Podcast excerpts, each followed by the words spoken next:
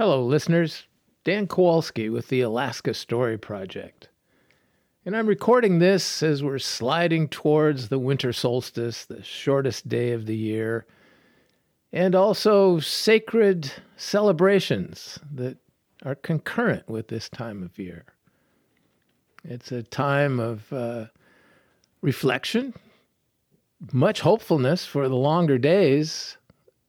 I imagine around the equinox, the spring equinox, we're at the latitude up in southeast Alaska, we're gaining five minutes of daylight each day, which means in a week it's over a half an hour of more daylight, and that brings so much energy. It is a time for reflection, and some of that is uh, hosted or sponsored by a, a, couple of things that are nearby here. One is a, a very short poem, if you will, or a, a sentiment uh, that a friend gave me. It reads this way There's nothing like finding just the right place to set your anchor for the night, sitting back and settling into yourself.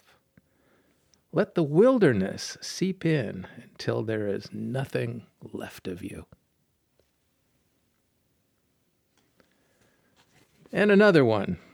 Uh, this from the uh, foreword by Gretel Ehrlich on, in an Orion book that a, a friend gave me. And she ends the foreword this way. She says, The way, and she capitalizes way, which uh, harks back to the Tao Te Ching. The way has always been right here, under our feet, and with self discipline and new eyes we might be lucky enough to experience what Wendell Berry called coming into the peace of wild things. So, yes, Wendell Berry, the peace, the peacefulness of wild things. And that thought brings to mind a story that I'd like to share with you. It was September. I was up at the cabin late afternoon, early evening. And what seems to be a corollary of Murphy's Law, I am and we are very much aware of at the cabin. And that is if you're doing something, and it could be cooking or fixing something or building something, chances are there's a very important item or ingredient that you absolutely need. And it's not at the cabin, it's out at the boat. And with Murphy's Law, vice versa. If you're working on the boat, that important thing is at the cabin. So, used to that. In late, late afternoon, early evening, low light, the gloaming, as Henry David Thoreau might write.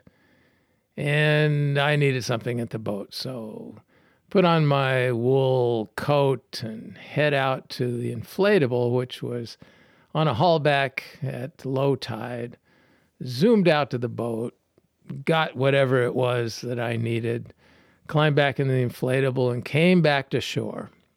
Secured the inflatable, started up the beach, maybe 75 feet to the cabin, and stopped short because up near the cabin was a beautiful, huge five point buck and his running partner, a yearling.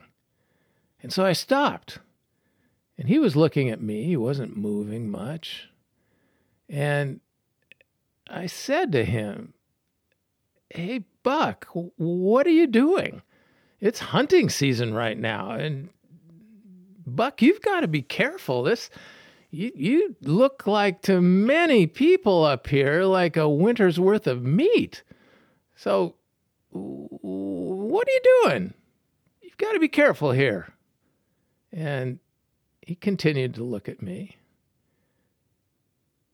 And then he did something that astounded me That big, wild creature lay down. He laid down in front of the cabin. And so, fairly thunderstruck, I walked up diagonally around the back of the cabin and quietly, respectfully slipped into the cabin and looked down at the buck and his running partner, Buddy, there.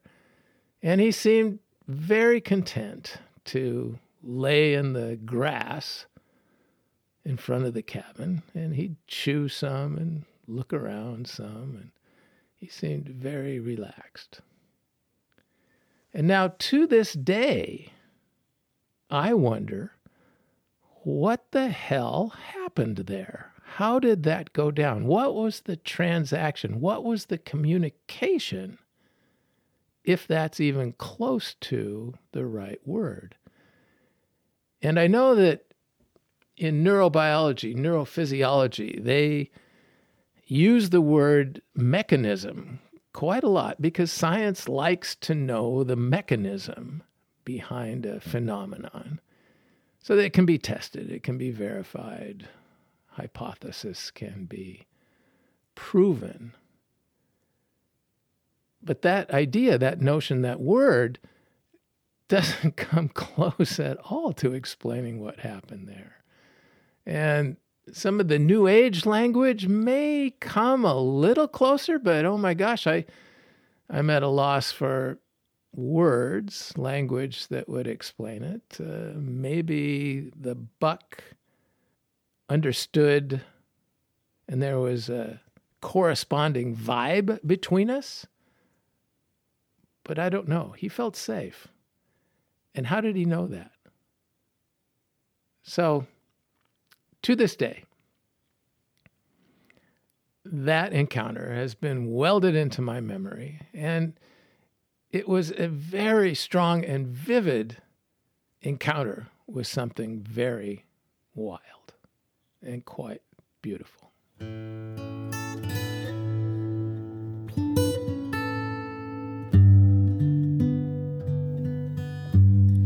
So there's a story of a wild encounter with a wild animal, a beautiful creature.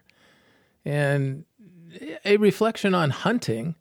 I have great, great respect for hunters. Uh, certainly, Richard Nelson has written eloquently about hunting. Gary Snyder has reflected that uh, ancient hunters were some of the first who dropped into a state of mind, a state of presence that is not unlike meditation through the ages. Uh, Hank Lentfer has also spoken very eloquently about his relationship with hunting. So, great respect for that kind of engagement. Trophy hunting, I don't know about that. I don't understand it. Doesn't feel right. Another thing to share would be some of the some of the writing that uh, was part of a collaboration with Kurt Hoelting, resulting in a series of filmmaking projects and a DVD back in the day when something that we call deep presence. And so I'll read from the uh, the liner notes, if you will, from Deep Presence. Deep presence is about exploring our human relationship with the natural world.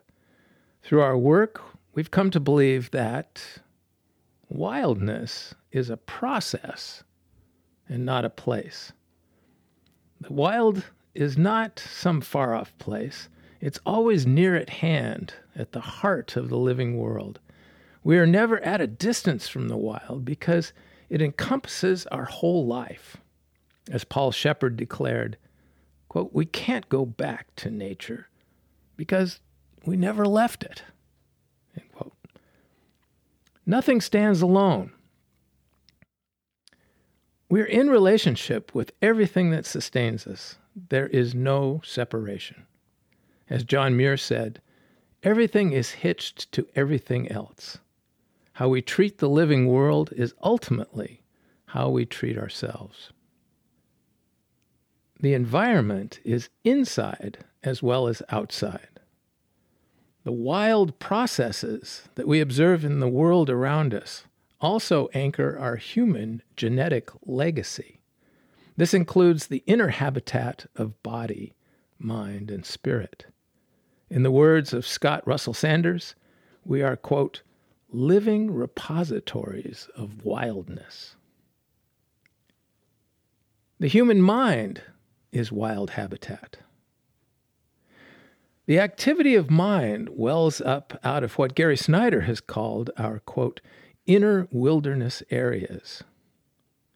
This is a place of the muse, the place of awe, terror, and sensual delight.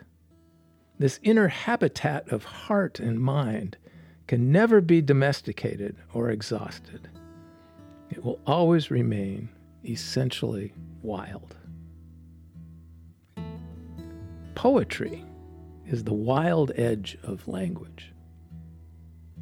Like any ecosystem, language has its edges, its boundary zones where energy is exchanged, where continuity is broken, and contrasts are most vivid.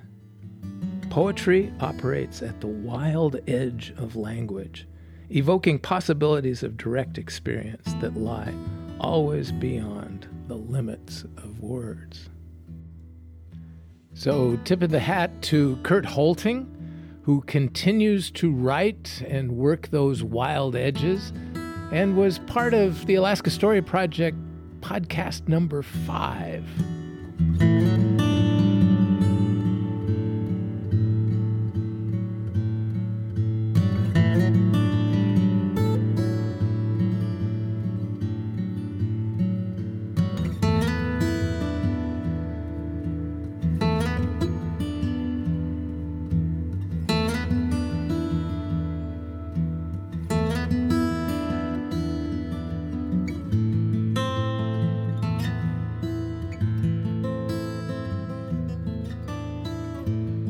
Another writer, poet, editor, working those wild edges of language is Fisher poet Holly Hughes, a contributor to Alaska Story Project podcast number four.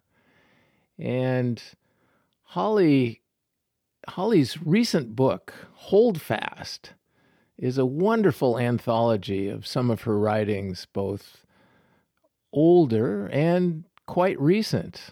And so here is an excerpt from podcast number four, where Holly and I talked about Hold Fast and some of her poetry.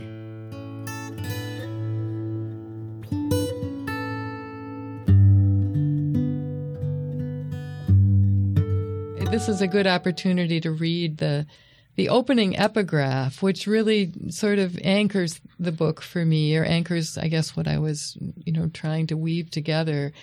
And it's a it's a couple sentences, couple lines from a writer I greatly admire, eh, both as a writer and as a, a person, Kathleen Dean Moore. But she asked the question, what will we cling to in the confusion of the tides? What structures of connection will hold us in place?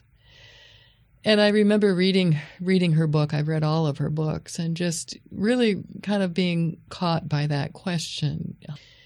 What what will we cling to in the confusion of the tides? What structures of connection will hold us in place? And I began to think more about what has what holds me. And and of course the obvious things come to mind, family, friends, but also the land, mm-hmm. you know, community, um, my elders and so it just became an opportunity to go back through some of my poems, some of which had been written when I was going through hard times, mm.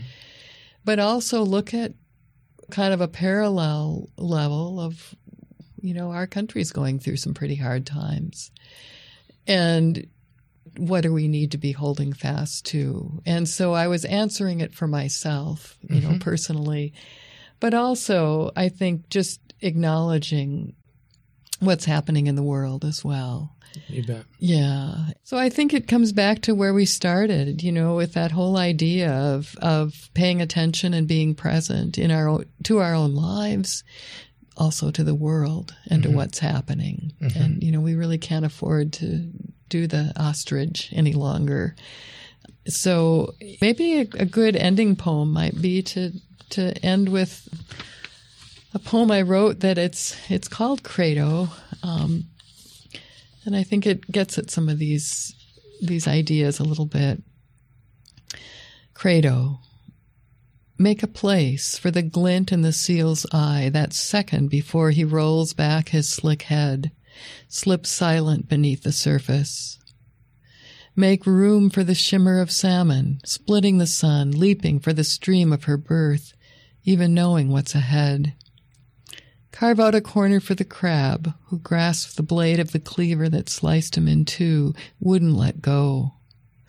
That light, dazzling dark sea ahead, remember it.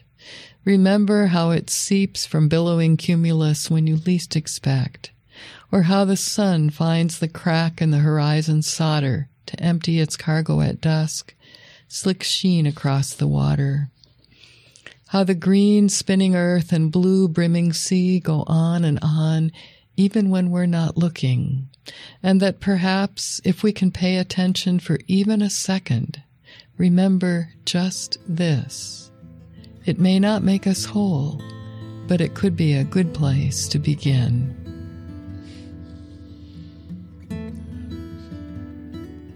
Yes. Yes.